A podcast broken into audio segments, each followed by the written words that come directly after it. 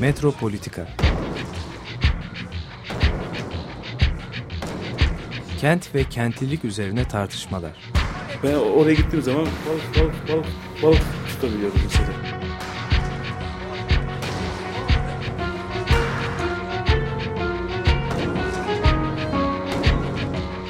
Hazırlayan ve sunanlar Aysim Türkmen ve Deniz Gündoğan İbrişim. Kolay kolay boşaltamadı. Yani elektrikçiler terk etmedi Perşembe Pazarı merkezini.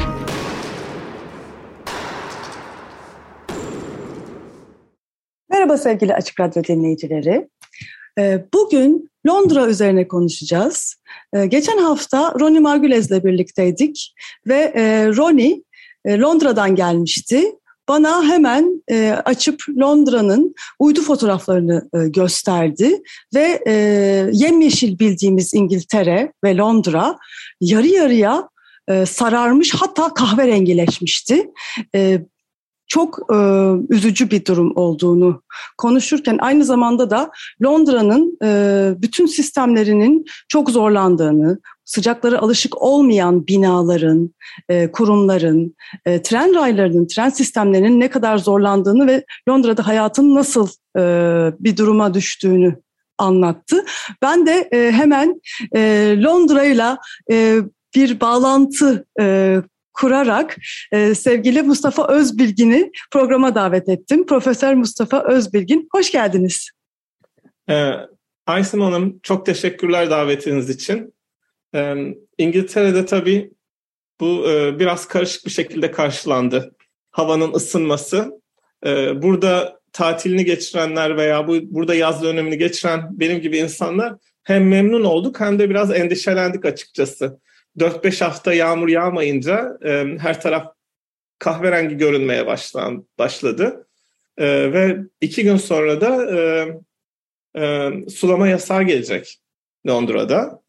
E, çünkü e, rezervarlardaki su oranları da azalmış. Yani tehlikeli bir e, döneme girdik. Neyse ama iki gün önce biraz yağmur yağdı. O kahverengilik ortadan kalktı. E, bu aslında e, küresel ısınmanın sonuçlarından bir tanesi. Bütün ülkeler e, buna maruz kalacak. E, bunu biliyoruz yani küresel ısınma hızlı bir şekilde artıyor. Bunu ben kendi konumla biraz bağdaştırmak istiyorum. Ben eşitsizlik çalışıyorum Brunel Üniversitesi'nde. E, eşitsizlikle küresel ısınmanın ne alakası var diyeceksiniz. E, şu anda yaptığım çalışmalardan bir tanesi insan, doğa ve teknoloji arasındaki eskiden kurduğumuz anlaşmanın veya düzenin e, giderek bozulması. Eşitsizlik alanına biz hep insanlar arasındaki eşitsizlik olarak bakıyoruz. İşte toplumsal cinsiyet, ırk, e, etnik köken, e, cinsel yönelim, cinsel kimlik, engellilik durumu, yaş. Bu tür sosyodemografik karakteristiklerden bakıyoruz.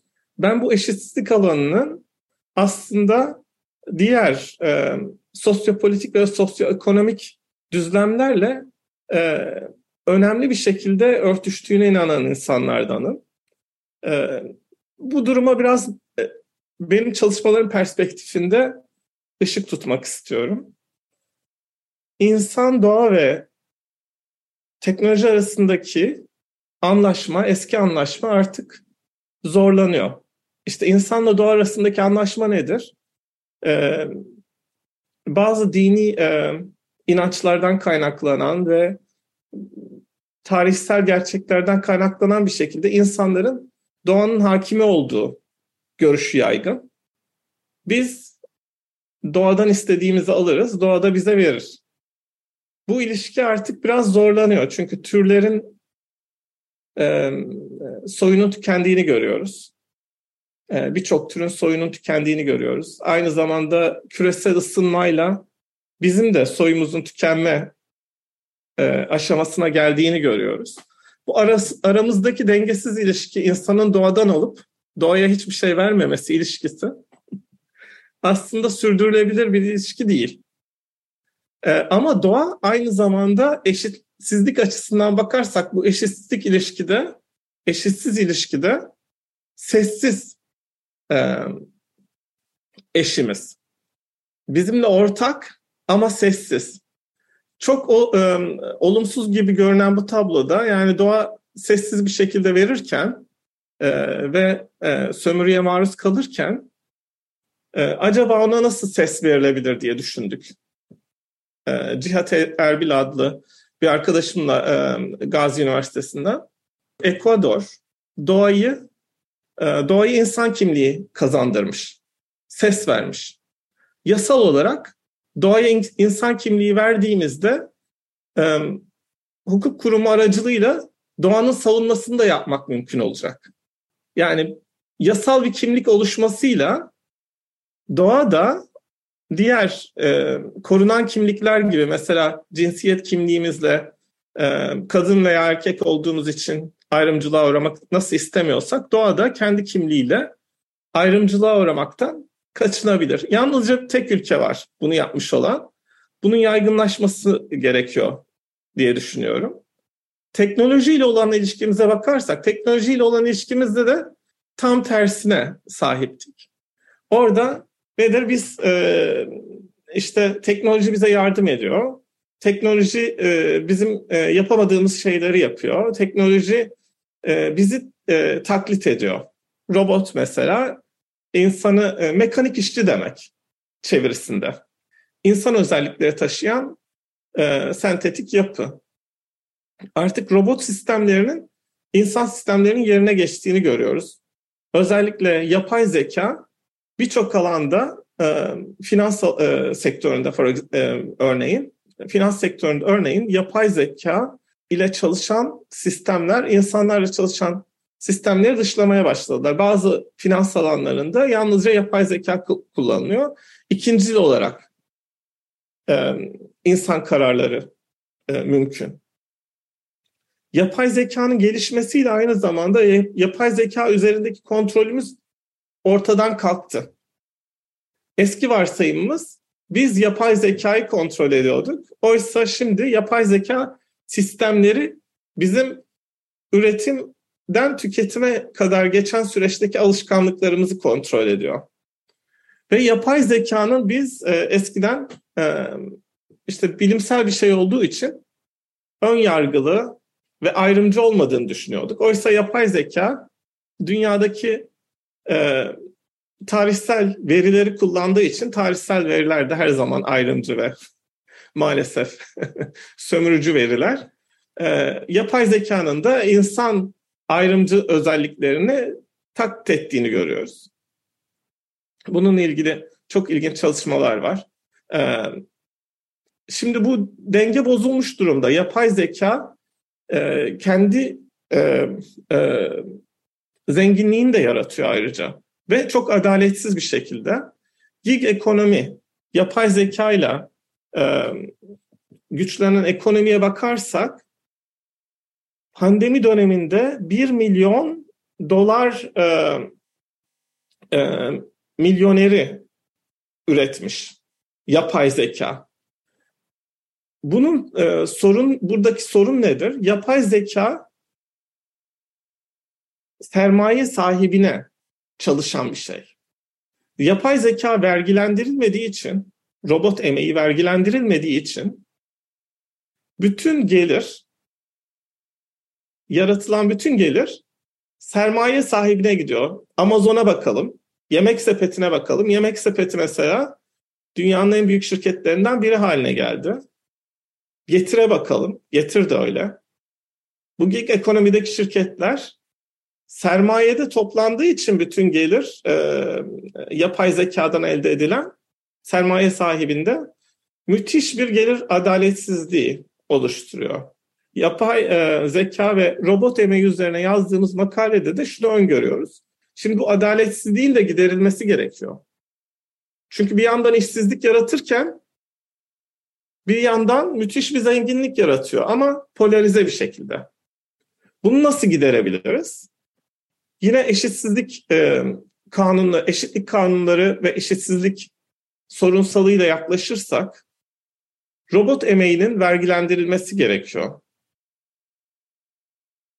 Bu da ikinci çözüm. Dolayısıyla insan, doğa ve teknoloji arasındaki bu yeni ilişkinin şekillendirilmesinde yasal kurumların önemi büyük.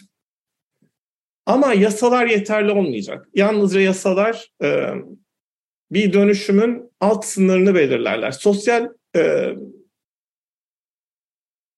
e, sosyal hareketlere bakarsak işte Black Lives Matter, Me Too, Türkiye'de Gezi Park eylemleri. Bu sosyal hareketlerin hepsinin e, ortak talebi toplumsal eşitliğin, toplumsal adaletin yeniden inşası. Peki bunu e, sırf insanlar temelinde yapabilir miyiz? Yani insanlar arasındaki kimlik farklılıkları, eşitsizlikler temelinde yapabilir miyiz? Bunu yapamayacağımızı düşünüyorum. Bunu yapabilmemiz için doğa insan ve teknoloji arasındaki adaletsiz ilişkiyi de düşünmemiz ve yeniden yapılandırmamız, kanuni olarak şekillendirmemiz gerekiyor. Çünkü e, güç ilişkilerine bakmadan, sermaye ilişkilerine bakmadan eşitsizliği anlamak mümkün değil. Peki buradan... Burada isterseniz e, bu kuraklıkla ilgili e, durumunda nasıl şu anda mesela İngiltere'de kuraklık ilan ediliyor ve mesela bu çözüm e, olarak da hani bireyler şöyle yapsınlar, böyle yapsınlar deniliyor. E, halbuki bu bütün bu hem sorunların hem de çözümlerin bireyselleştirilmesi aslında sizin bahsettiğiniz bütün bu doğa, e, insan, teknoloji dengesindeki bir sürü e, soruna değmiyor bile. Yani bambaşka bir çözümler getirilmesi gerekirken, çok daha bütüncül düşünülmesi gerekirken ve çözümlerin belki bambaşka kurumsal şekilde e, or, e, yapılması, düzenlenmesi gerekirken bu sen şu kadar kullan, sen bunu yap, bunu böyle yapma, bütün sorumluluk da sende denilmesi aslında e, hiçbir şekilde ge- gerçekten soruna değmiyor. Kesinlikle. Çok haklı bir noktaya değindiniz. İngiltere e, neoliberalizmin Avrupa'daki kalesi. E, Türkiye'de yavru vatanı diyelim. e, neoliberalist e, ekonomik düzende ve politik düzende maalesef ki sorumluluk e, ulusaldan kurumsala oradan da bireysele indirgeniyor. İngiltere'de e, kuraklığın kuraklığa karşı sorumluluk maalesef tamamen bireysele indirgenmiş durumda. Neoliberalizmin kalesi olduğu için. E, aynı zamanda İngiltere liberteryan sistemin de kalesi. Liberteryan görüşlerin de kalesi. İşte hükümetin ortadan, devletin ortadan kalkması, bireyin kendi seçimlerini, kendi araştırmasını yapabileceği yanılgısı. Bunlar çok e, yaygın inançlar e, Britanya'da. Peki bunun sonuçları ne kuraklık üzerinde? Hortum yasağı getiriliyor. Bireysel olarak hortum kullanmayın. Ama sorun bireysel bir sorun değil. Sorun aslında neoliberal bir sorun. Bizim e, e, su kaynaklarımız özelleştirildi. Su özel şirketler tarafından artık bireylere ulaştırılıyor ve su şirketleri, su satan şirketler, evlere su götüren şirketler müthiş bir kazanç elde ederken, milyarlar elde ederken bizim altyapı masraflarımız gitgide düşüyor. Altyapı yatırımlarımız. Mesela e, su borularının yenilenmesi. Evlere ulaşan su kadar kaybedilen su var. Su borularında oluşan çatlaklardan dolayı. Victoria döneminde yapılmış su sistemleri hala yenilenmiyor. Ve e, bu e, altyapısız ortamdan elde müthiş kazanç elde eden e, kurumlar var özelleştirmeyle. Zaten su sistemlerinin özelleştirilmemiş olması e, Victoria döneminde bu sistemin özelleştirilmemesi gerektiğinden e, su, e, enerji, e, sağlık, eğitim gibi sistemler pazara çıktıklarında çökerler. E, Karl Polanyi'nin çok güzel bir sözü var. E, pazara çıkan sosyal bir değerin değeri kalmaz diye. Buna gerçekten çok inanıyorum. Temel ihtiyaçların e, pazara çıkmaması gerekiyor, kamuda kalması gerekiyor. Maalesef İngiltere'de böyle bir sorun var. Şu anda e, işte bin sterlin kadar ceza ödeyeceğiz eğer e, e, bahçemizi sularsak. Demin İnsanların- erikli erikli e, içtiğinizi gördüm. E, Londra'da. Evet. Şu anda Hemen Londra'dasınız. Şeyi göstereyim zoom üzerinden. Ee, İngiltere, e, İngiltere'deki suların çoğu Türkiye'den geliyor. Bakarsanız herhangi bir e, mağazada çok fazla sayıda Türk suyu var. Çünkü Türkiye aslında e, kaynak suları açısından en zengin ülkelerden bir tanesi Avrupa'daki. Bunu çok az e, bilen insan var ve Türkiye'de su özelleştirildiği için e, Türkiye'den çok e, ucuza su alıyor Avrupa ülkeleri ve İngiltere. Tabii bu da mesela ne kadar bağlantılı olduğunu, adaletsizliğin, eşitsizliğin e, nasıl e, uluslararası bir düzeyde hareket ettiğini gösteriyor bize. Küresel değerler zincirine bakmamız gerekiyor. E, biz hep e, eşitsizliği, adaletsizliği ulusal temelde, işte ülke temelinde irdeliyoruz araştırmacılar olarak. İşte ülkenin yasaları nedir? Kadın erkek eşitliği burada nasıl e, e, mümkün? Tamam bunu İngiltere'de yapıyoruz ama şu erikli suyunun üretiminde çalışan kadın emeğinin Türkiye'de ondan sonra e, bunu e, oradan buraya getiren lojistik şirketinin katkısı, çevreye olan etkisi, kullanılan teknolojiden kazanılan değerin kime gittiği.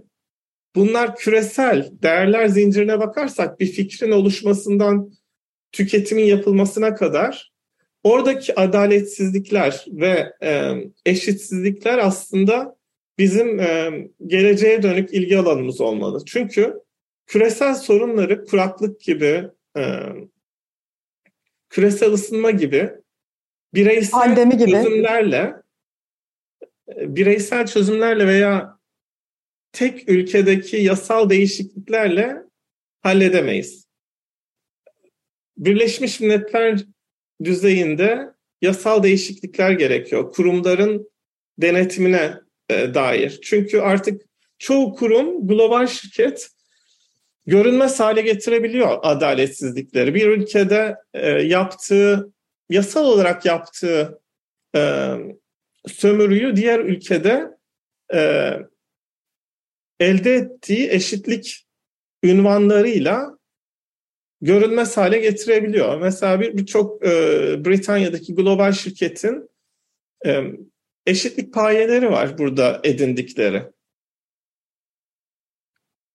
Eşitlik alanında işte e, kadın çalışması alanında e, yönetim kadrolarında kadın sayılarındaki artışlarla gösterdikleri sayılar var. Peki bu şirketler diğer ülkelerdeki e, yatırımlarında aynı şekilde davranıyorlar mı? Şimdi tekrar kuraklık meselesine dönelim. Bireyselleşmesinden bahsetmiştik. Bireyselleştiğinde ne oluyor? Tabii ki ben işte hortum kullanamayacağım. Ee, ama bu bir çözüm mü? Hortum kullanmamak. Yapısal sorunlarımıza bir çözüm çözüm getiriyor mu? Örneğin e, boru hatlarında oluşan çatlaklar. Örneğin mahallemde e, su kaybı var. Onun için ben aslında pet şişeden su içiyorum. Çünkü İngiltere'den normalde İngiltere'de normalde çeşmeden içiyoruz. Bunun büyük bir şans olduğunu düşündüğüm için ısrarla pet şişeyle su içmemeye karar vermiştim. Yani 27 senedir İngiltere'de yaşıyorum ve pet şişeden su içmiyorum. Ama mahallede bu oluşan çatlaktan sonra e, borulardan e, kahverengi su akmaya başlayınca mecburen pet şişe aldım birkaç günlüğüne. Ve bu tamir işlemi 3 gün sürecekmiş. Normalde e, bu sistem e, kamusalken anında yapılırdı.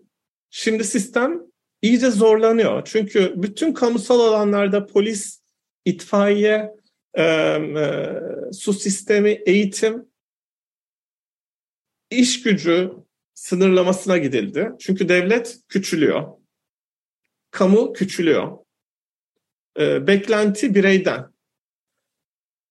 Aşırı derecede sağlıksız bir e, sosyal ortam yaratıyor bu. Ama zaten Margaret Thatcher'ın da hedeflediği gibi, e, şöyle demişti Margaret Thatcher zamanında, e, e, toplum diye bir şey yoktur, bireyler vardır. O çerçevede ilerliyoruz. Son yaptığım çalışmalardan bir tanesi de COVID bilimi üzerine. Onu dinlemek ister misiniz? Mutlaka evet tabii ki çok önemli çünkü e, bu bahsettiğiniz kuraklık gibi bir şeydi ya iki senedir yaşadığımız bu yani hani o da ne kadar bireysel bir şekilde bakıldı ve nasıl aslında dünyasal evrensel bir şeydi. Kesinlikle bu da çok önemli sorunlardan bir tanesi. Trisha Greenhalgh Oxford Üniversitesi'nde epidemioloji profesörü. Ve dünyanın en önemli epidemiyologlarından kendisi. Twitter'da bir mesaj paylaştı. İşte Covid ile ilgili e, politikalara uluslararası düzeyde bakalım mı diye. Ben e, tanıdığım ve e, beraber daha önce çalıştığım için hemen atladım tabii. Mutlaka bakalım diye. Ee, Boğaziçi Üniversitesi'nde Japonca öğrenmiştim. Ben e, Japonya'nın e, politik sistemine, e, işte Covid'le nasıl mücadele ettiğine bakabilirim dedim.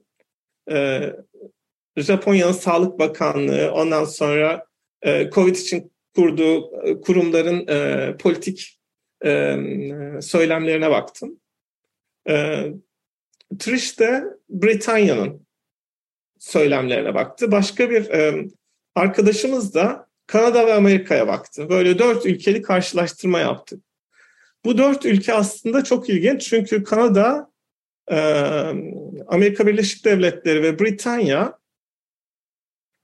e, COVID'i çözümlerini bireyselleştiren üç ülke. Japonya biraz daha farklıydı. Çünkü COVID'e getirilen çözüm önerileri kurumsal sorumluluk çerçevesinde getirilmişti. Ee, bu bizim için e, çok ilginç bir bulgu oldu. Çünkü mesela Japonya'da e, eve kapanmayı öngörmedi hükümet. Japonlar hiçbir zaman eve kapanmadı. Gerçekten bu sinirinizi bozabilir şu anda. Normal yaşamlarına devam ettiler. E, Japonların yaptığı şey e, kurumsal olarak e, önlemler almaktı. Mesela havalandırma sistemlerini değiştirdiler. E, ulaşımda, e, eğitimde, sağlıkta, ayrıca sağlıkta mesela koruyucu kıyafetlerin kullanımı e, hızlandırıldı hükümet tarafından ve kurumlara da e, çalışanları koruyacak kıyafet e, havalandırma sistemi e, e, ve benzeri değişiklikler yapmaları zorunluluğu getirildi. Dolayısıyla hazırlık kurumsaldı. Britanya'da ne oldu? Elinizi yıkayın, maske takın, e, birbirinizden uzak durun, evden çıkmayın. E, ondan sonra hatta kurumsal olması gereken sorumluluğu yani ulusal sağlık sistemine desteği bile bireysele indirip her gün saat 8'de çıkıp alkışlıyorduk sağlık çalışanları. Yani bu kadar saçma sapan bir e, neoliberal kafayla, liberteryen kafayla bir şey yaptığımızı sanarak hiçbir şey yapmadan yüz binlerce insanın hayatına mal olan bir sağlık politikası izledik. Ee, burada Bu mesela arada bir, bir şey daha vardı. Bu Dünya Sağlık Örgütü'nün e, evet. dediği şeyi yapmak ve yapmamak üzerine de sizin çok önemli bir e, bulgunuz var. Kesinlikle. Aslında onunla başlamam gerekiyordu ki makalemiz onunla başlıyor. Dünya Sağlık Örgütü pandeminin başlangıç döneminde şöyle bir açıklama yaptı. İşte bu e, e, COVID virüsü havadan bulaşır diye ve hemen bunun ardından akabinde e, geri aldı bu açıklamasını. Tabii ki bu bir savaş ortamı değil, havadan bulaşmıyor, parçacıklarla bulaşıyor. Şimdi bu ikisi arasında ne fark var? Havadan bulaşla parçacıkla bulaş arasında şöyle bir fark var. Siz parçacıkla bulaşa inanırsanız yani ağzınızdan çıkan COVID yere yapışıyor. O zaman ne yaparsınız? Yüzeyleri silersiniz, elinizi yıkarsınız, durum çözülür. Oysa havadan bulaş, bulaşa inanırsanız e, biraz daha kompleks bir sorun. Yani e, bir saat kadar odada COVID kalabiliyor birisinin e, soluduğu havada. Siz maske kullanmazsanız o odanın havasını COVID'li bir hava haline getiriyorsunuz. O odanın bir saatlik kullanımı bulaşa neden olacak. Şimdi havadan bulaşın özü bu. Ee, şeye bakarsak peki kim e, parçacıkla bulaşı da ısrar eden kimdi? Ee, Dünya Sağlık Örgütü'nün bilimsel ortodoksisine baktık. Yani e, Dünya Sağlık Örgütü de bu kararları veren kurumdaki insanların kökenlerine bakarsanız hepsi klinik e, sağlıkçılar. Klinik sağlıkçıların da delil olarak ka- kabul ettiği tek şey de e, kontrol deneyler, kontrollü deneyler. Tabii ki e, havadan bulaşı tespit edecek kontrollü deney yok. Havadan bulaşı tespit eden şey fizikçiler. Fizikçiler virüsün ne kadar havada kaldığını ve ne kadar e, e, mesafeden solunabildiğini, nasıl nefesle dışarı çıktığını, ne kadar uzağa gidebildiğini tespit ediyorlar. E, bunu yapan fizikçiler Britanya'da var, e, Amerika'da var, e, Kanada'da var, Japonya'da da var. Peki bu fizikçilerin neden e, Britanya'da sesi duyulmadı? Neden Amerika Birleşik Devletleri'nde sesi, neden Kanada'da sesi duyulmadı? Çünkü sağlık e, kurallarına karar veren kurumları domine eden gruplar oralarda klinik e, doktorlar, klinik bilimciler. Dolayısıyla fizikçilerin delillerini hiçe saydılar. E, iki kavram var. Ortodoksi, yani e, buna ne diyebiliriz? E, kabul edilmiş bilimsellik. Heterodoksi, meşru ama henüz kabul edilmemiş bilimsellik. Bilimdeki inovasyon her zaman heterodoksinin yani meşru bilimin kabul edilmiş bilime katkısıyla mümkün olur. Japonlar ne yaptılar? Japonlar bilimler arasındaki interdisipliner hiyerarşiye o kadar e, kendilerini e, ait hissetmedikleri için daha interdisipliner davrandılar. Yani fizikçiler sağlıkçılara delillerini verebildi. Ve fizikçilerle sağlıkçılar beraber çalışabildiler. O zaman neyi gördüler? Dünya Sağlık Örgütü'nün söylediği bu parçacıkla bulaşıyor e, şeyi ifadesi geçerli değil bilimsel olarak. İngiltere'deki ve e, Britanya'daki ve e,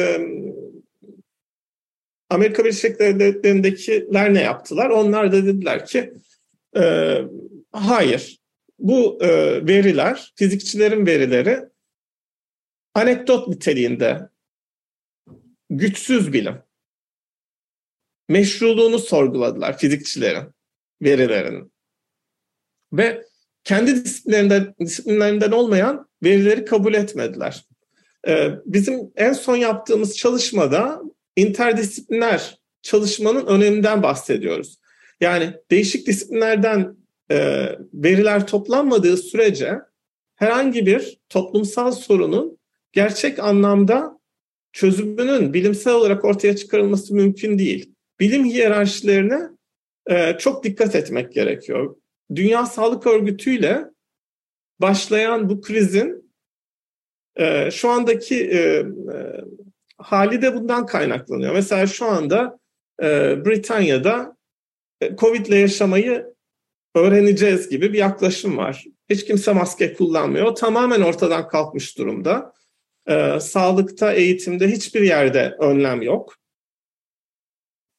E, Japonya'da önlemler hala devam ediyor. Britanya'daki e, insanların e, liberteryen düşünce sistemiyle kendi araştırmalarını kendileri yapabileceği yanılgısıyla e, kendi seçimlerini e, doğru yapabilecekleri yanılgısıyla kurumsal sorumluluğun e, tamamen perdelendiğini görüyoruz.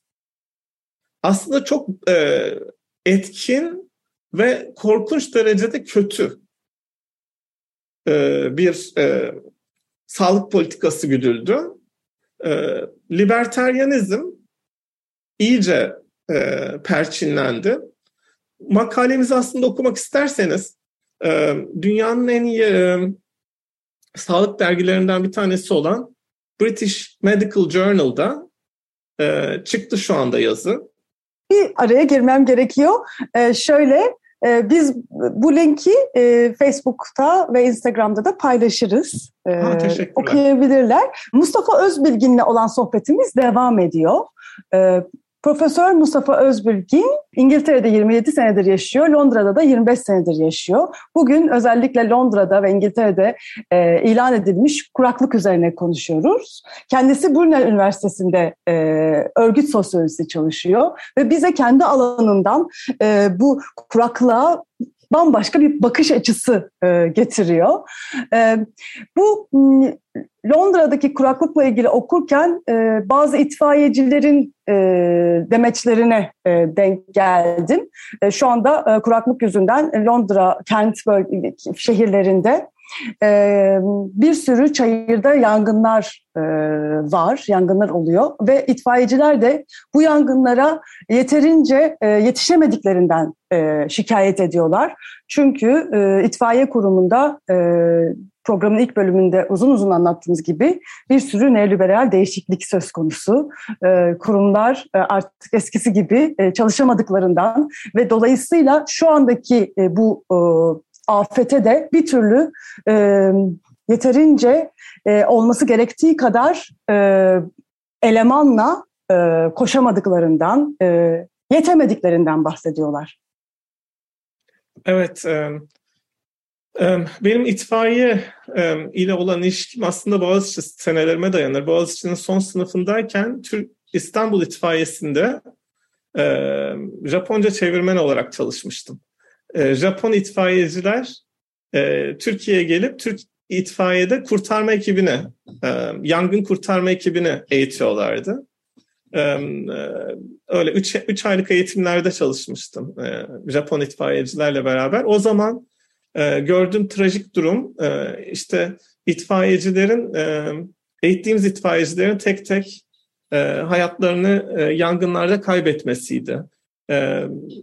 Japon itfaiyecilerin gözlemlerinden bir tanesi de kurumsal önlemlerin alınmamış olmasıydı. İşte koruyucu ekipmanları yoktu e, Türk itfaiyecilerin. E, yeterince e, eğitimli değillerdi.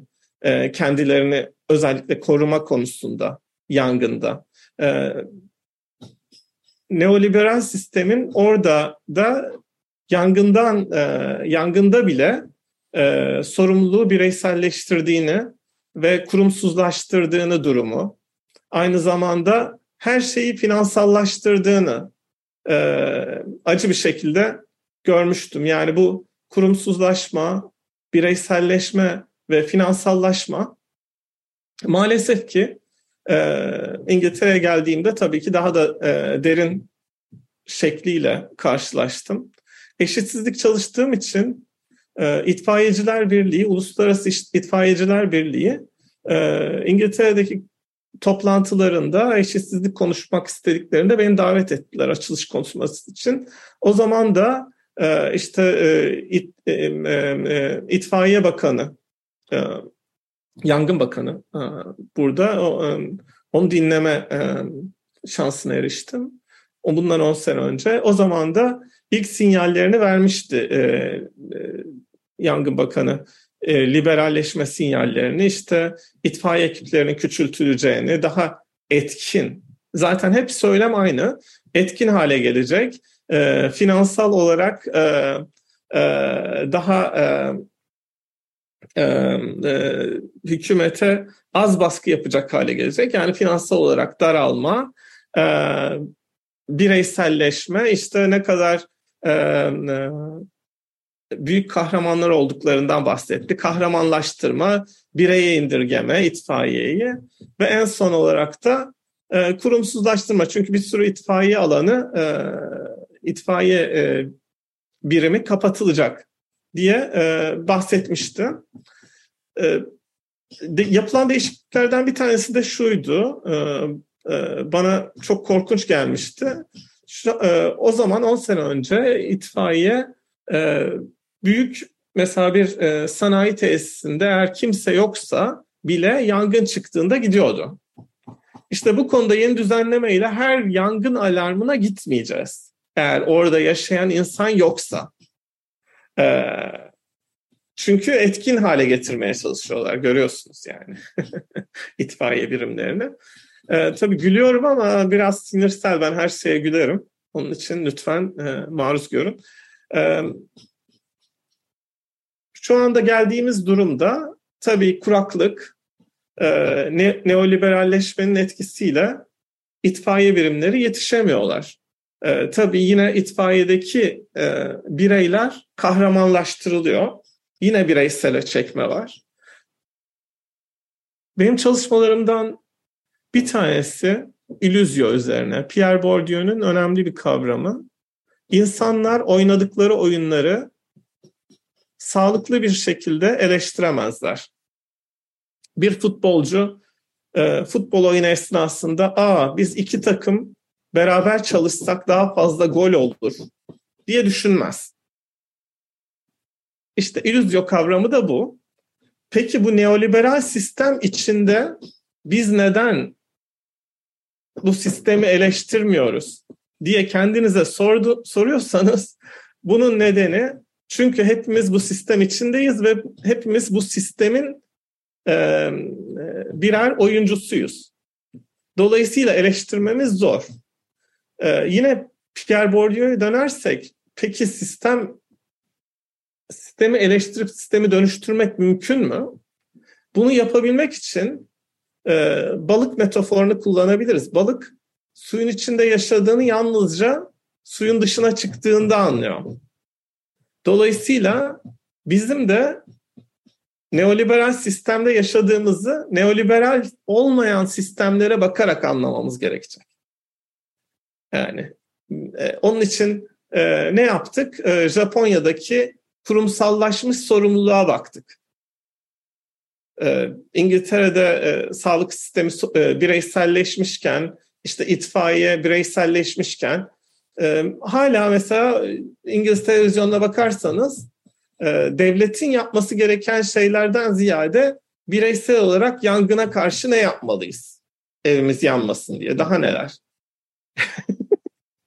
e, bu tür işte e, e, hortum kullanma e, şey engeli gibi şeyler çıkartılıyor. Oysa bir sürü evin, çok zengin evin e, bireysel havuzları var onların doldurulması, boşaltılması e, hortum kullanılmasından daha sakıncalı. Ama tabii e, bireye ve özellikle fakire indirgendiğinde sorumluluk e, tam bir neoliberal cehenneme dönüşüyor ülke. Onun için ne yapmalıyız? Tekrar kısmına gelirsek, e, yapmamız gereken şey bireysellik, finansallaşma ve kurumsuzlaşma.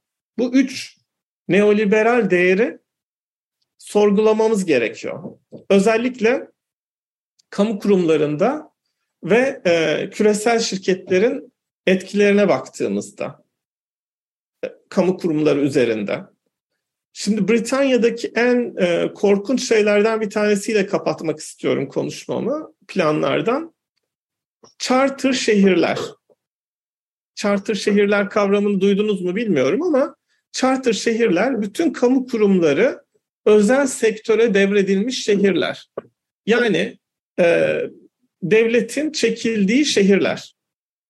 E, İngiltere, e, Britanya pardon, Britanya şu anda e, charter şehirler planlıyor. Mesela bir şehrin bütün eğitim, sağlık, e, enerji, su, e, e, ulaşım, erişim, bütün e, geleneksel olarak kamunun yaptığı hizmetleri özele devreden bir yapılaşma. E, evet yani şimdi biz e, neoliberal sisteme nasıl e, şey yaparız diyoruz, e, karşı çıkarız diyoruz ama neoliberal sistem bu arada e, bizden daha hızlı davrandı ve kendi deney alanlarını yaratmaya başladı. Mesela bu çok büyük bir tehlike İngiltere, e, Britanya, e, pardon sürekli İngiltere diyorum. İngiltere Britanya'nın küçük bir parçası ama ağız alışkanlığı e, Türkiye'den. Çünkü öyle biliyordum ben de buraya gelmeden önce. Hepsini aynı sanardım. E, sanırdım. E, şey yapabiliriz. Bence yapmamız gereken şey charter şehirler ve bu şehirlerin e, planlanması sürecine e, eleştirel bir bakış. Çünkü henüz başlamamış durumda. Başlamadan engel olabilirsek harika olur. Çünkü neoliberalizmin e, yeni deney alanları olacak bu şehirler ve çok e, korkunç sosyal projeler olacağını şimdiden tahmin edebiliriz. Yani şu anda toplumsal olarak yaşadığımız su krizi, elektrik krizi, e, genel enerji krizi, e, toplumsal çöküş, eğitim krizi, sağlık krizi, bütün krizlerimizin temelinde e, neoliberal politikalar var zaten. Bunun bir daha perçinlenmemesi ve daha ileriye taşınmaması için mücadele etmemiz gerektiğini düşünüyorum. Mustafa Bey bu bahsettiğiniz charter şehirler sadece İngiltere örneği mi yoksa dünyanın başka şehirlerinde de böyle bir deney var mı? Evet, Amerika kıtasında örnekleri var. Detaylarını charter şehirler diye yazarsanız e, özellikle İngilizce kaynaklarda görürsünüz. Bütün deneyler şu ana kadar başarısız olmuş durumda ama neoliberalizm hiçbir zaman e, toplumsal çöküntü ve başarısızlığın e, kendisinin ilerlemesine engel olacak bir şey sistem değil. Neoliberalizm her zaman bütün başarısızlığına rağmen biliyorsunuz ilerleyen adım adım ilerleyen e, durdurulamaz bir e, kapitalist sistem. Dolayısıyla charter şehirlerin de e, önceki e, başarısız modellerinin e, etkili olacağını düşünmüyorum. Yani e, şu andaki yayılmasına engel açısından. E, ultra sağ görüşün Avrupa'daki iki e, kalesi Britanya ve şu anda e, Türkiye. E, neoliberalizm de bununla paralel gidiyor.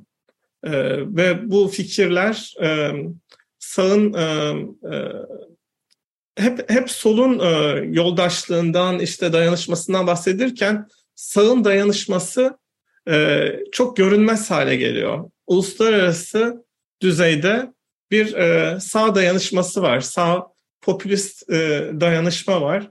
Bunu e, görünür hale getirmek lazım. Küresel şirketler üzerinden yürütülen e,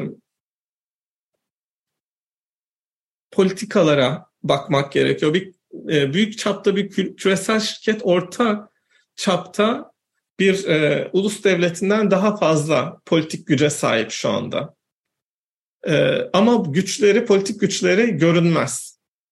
Çünkü pazarlıkları genellikle e, e, görünmez bir şekilde yapıyorlar. E, saydam bir şekilde yapmıyorlar. Daha önce belirttiğim gibi küresel değerler zincirine bakmamız gerekiyor. Şirketlerin yarattığı değer e, nerede yaratılıyor? O değer nereye taşınıyor? Ve değer en son nerede son buluyor? Kimin elinde? Kimlerin elinde? E, küresel şirketler kimler için değer yaratıyor? Kimler, kimleri sömürüyor?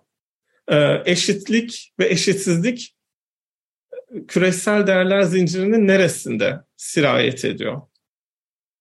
Bunlara bu şekilde küresel olarak bakmadığımız sürece e, çözümleri ulusal görmeye devam edeceğiz.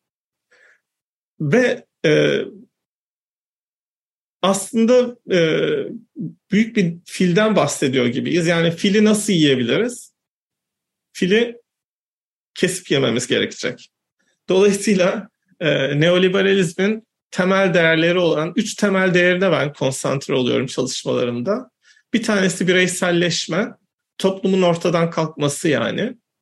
E, bireyselleşmeye karşı gelmemiz gerekiyor. Yani sorumluluğu bireye iten devlet modelleri, sorumluluğu bireye iten küresel şirket modellerine karşı çıkmamız gerekiyor. Mesela eşitsiz, eşitsizlik alanında bakarsanız işte kadın erkek eşitliğinde bir sürü e, mentoring, coaching, yöndeşlik, yoldaşlık modelleri üretilmiş durumda. Sorun hiçbir zaman kadınların e, e, model eksikliği değil de kadınlara verilen fırsat ve şansların daha az olması, ayrımcılığa uğramalarıydı. Kurumsal e, ayrımcılık unsurlarını ortadan kaldırmadan e, bireyselleştirmek eşitlik politikalarını tehlikeli şeyler.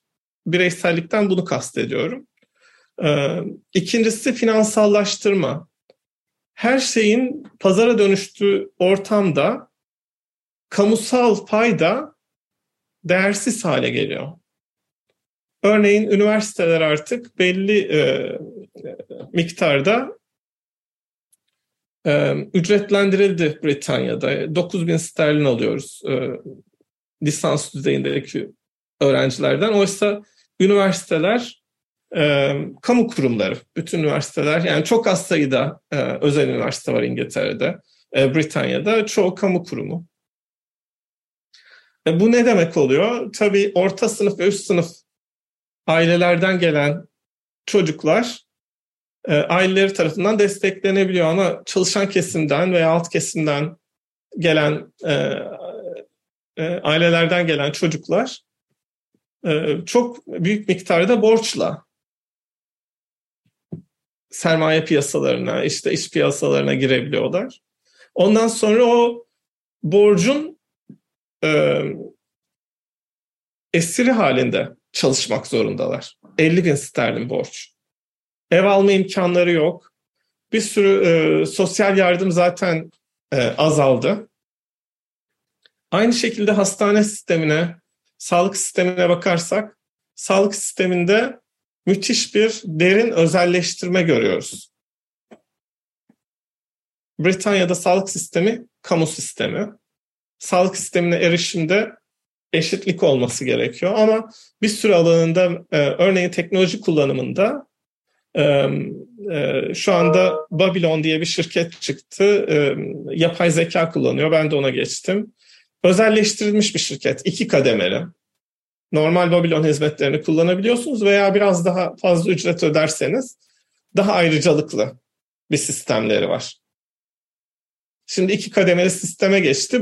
Böyle gitgide bu sistem özele devredilecek. Yani bu e, ultra sağ yaklaşımın şeylerin hedeflerinden bir tanesi. Boris Johnson'ın da yapmaya e, çalıştığı ama işte e, döneminde başaramadığı şeylerden bir tanesi ama e, hızlı bir şekilde ilerlediğini görüyoruz. Bunları görebilmemiz için böyle olmayan sistemlere bakmamız ve böyle olmayan sistemlerdeki e, insanların seçim ve seçimlerinin sonuçlarını değerlendirmemiz gerekiyor. Size çok böyle basit e, sürekli kullandığım bir örnek vereyim. Britanya'da anneler e, bir kadın anne olduğunda 20 20 yaşlarında işte çocuklarına daha iyi bakabilmek için e, iş dünyasından ayrılmaya karar verir. Bunun bir seçim olduğunu sanır. Bu çok genel bir şeydir Britanya'da. Orta sınıf kadınlar için özellikle. Ee, çalışan kadın çocuk yaptıktan sonra bir süre ayrılır. 5-6 sene sonra iş dünyasına geri döner. Bu da çocukla kaliteli zaman geçirmek için yaptığı e, bir seçimdir. Bu bireysel bir seçim olarak algılanır Britanya'da. Çünkü çocuk Britanya'da genel olarak annenin sorunu olarak görünür. Sorumluluk bile değil, sorun. E, Fransa ile karşılaştıralım. Fransa'da ee, hem doğum yardımı hem e, kreş yardımı hem e, kurumsal olarak yardım olduğu için Fransa'da hiçbir kadın onlar da yapabilirler. Onlar da ayrılabilirler çocuklarıyla kaliteli zaman geçirmek için. Aslında böyle bir şey yok psikologlara göre. ama neyse. e, ayrılabilirler ama ayrılmıyorlar. Kadınlarla erkekler iş dünyasından çocuk doğumuyla beraber ayrılmıyorlar. Çünkü çocuk e, kadının, erkeğin ve toplumun sorumluluğu olarak düşünülüyor. Şimdi e, çocuk üzerinden anlattığım bu örnekte sandığımız seçimler veya sandığımız kaderler aslında toplumsal olarak yapılandırılmış şeylerin sonuçları. Engellilere bakalım. Ee, Oliver diye bir e, engelli teorisyen, teorisyeni var Britanya'da. Diyor ki biz bazı insanların uçmasına izin veriyoruz teknolojik yatırımla işte uçaklar sağlıyoruz. Bazı insanların yürümesine izin veriyoruz. Yani işte e, e, ulaşım araçları sağlıyoruz. Çok hızlıları da var bunların. Trenler e, bir yerden bir yere gitmesine sağlıyor. Bazı insanların da hareketini engelliyoruz. E, diyor ki engel sosyal olarak verilmiş bir karardır. Engellilik. Aynı şekilde e, engelliler üzerine baktığımızda da engellilerin yaşadıkları şeyleri, onların kaderi, e, işte engellileri e, muhtaç insan olarak görme, bunlar hep e, aslında sosyal seçimler. Engeli ortadan kaldırmaya yönelik, engelli insanların yeteneklerini ortaya çıkaracak teknolojik yatırımları yapmak da mümkün. Yapan ülkeler de var engelin ortadan kaldırıldığı ülkeler var yani. Bunu bilmediğiniz zaman tabii Türkiye'de mesela engelli e, istihdamına baktık. ATM engellisi diye bir şeyle karşılaştım. Yani iş yerine gelmesin diye engellileri işe alıp ATM'den para veriyor engelliye. Çünkü engelli üzerine herhangi bir e, sosyal politika yok. Engelin ortadan kaldırılmasına yönelik teknolojik yardım, e, ondan sonra engelli insanların potansiyelinin tanınmasına yönelik e, uluslararası şirketlerde bile bir, bir şey yok. Oysa mesela aynı uluslararası şirket Britanya'da engelliler için her türlü teknolojik yardımı sağlarken, çünkü Britanya'daki yasalar ne diyor? Ee, bu sizin sorumluluğunuz. Yani gelen engelli bireyin engelini kaldırmak sizin sorumluluğunuz. Siz e, ona uygun e, dönüşümler yapmak zorundasınız kurumunuzda. Engelliye uygun. Çok farklı bir kafa yapısı. Türkiye'de ne diyor? Yüzde üçünü engelli alacaksınız. Ama zaten Türkiye'de yüzde yirminin üzerinde engelli birey oranı. Yüzde üç demek zaten e, ayrımcılık yapın demek engelliye. Onu bilin e, oranın da altında alın demek zaten. Müthiş bir ayrımcılık e, söz konusu. Britanya'daki yasa sorumluluğu kuruma vermiş durumda. Tabii Britanya'daki yasa da o kadar e, masum değil. Çünkü Britanya'daki daha önceki sistemde sorumluluk tamamen devlete aitti. Devletten kuruma ittiler. Ee, işte global şirketler, büyük kurumlar, küçük kurumlar ellerinden geldiği kadar. Şimdi tabii korkulacak durum bunun tamamen bireye de indirgenmesi. Sen elinden geldiğince engelini aşmaya çalış. E işte e, nedir? Bir sürü şey çıktı. E, e, en, en son e, psikolojik engel üzerine 270 tane psikolojik engelli e, insan üzerine bir araştırmamız var. Onlar kendilerinin e, iş pazarına girememesini kendi sorumlulukları olarak görüyorlar. Burada da illüzyon kavramını kullandık. Çünkü emek e, piyasaları engellileri dışlayacak şekilde inşa edilmiş. Tabii engelliye eğer sen dersen ki e, bu senin sorun, buna katılmak senin sorumluluğun emek piyasasının hiçbir sorumluluğu yok seni e, kapsamak için. tabii ki o oyunun kuralları öyle olduğu için oyunun kurallarını eleştiremez girmeye çalıştığı oyunun kurallarını. Dolayısıyla de- değişim, dönüşüm sağlamak istiyorsak bu engelliler üzerinden de söylüyorum. Aslında engellilere bakış çok önemli bir e, dönüşüm sağlayabilir emek piyasaları üzerinde. Emek piyasaları eğer kapsayıcı olmak istiyorlarsa, e, kapsayıcı olmak istiyorlarsa mutlaka e, kendilerinin e, dönüşmesini sağlamak zorundalar. Yani e, yeni gelecek e, farklı kesimden bireylerin orada eşit şartlarda var olması için yapabilecekleri dönüşümü yapmaları gerekiyor. Mustafa Bey gerçekten e, harikuladeydi e, sohbetimiz. E, çok bambaşka bir bakış açısıyla ve bambaşka bir e, aslında e, dünyaya Londra'dan bakış açısıyla da bizim için yani bütün şeyleri değiştirdiniz. Bildiğimiz e, oyun kurallarını da e, değiştirdiniz. E, çok çok çok teşekkür ederiz. Ben teşekkür ederim. Tekrar programlarda da bir arada gelme, bir araya gelmek çok isteriz. Ee, evet, bugünlük e, bu kadar, bu haftalık bu kadar. Mustafa Özbilgin'le beraberdik. Londra'dan e, bahsetti bize Mustafa Bey. E, ama bu haftalık bu kadar diyoruz. İyi haftalar. İyi haftalar, teşekkürler.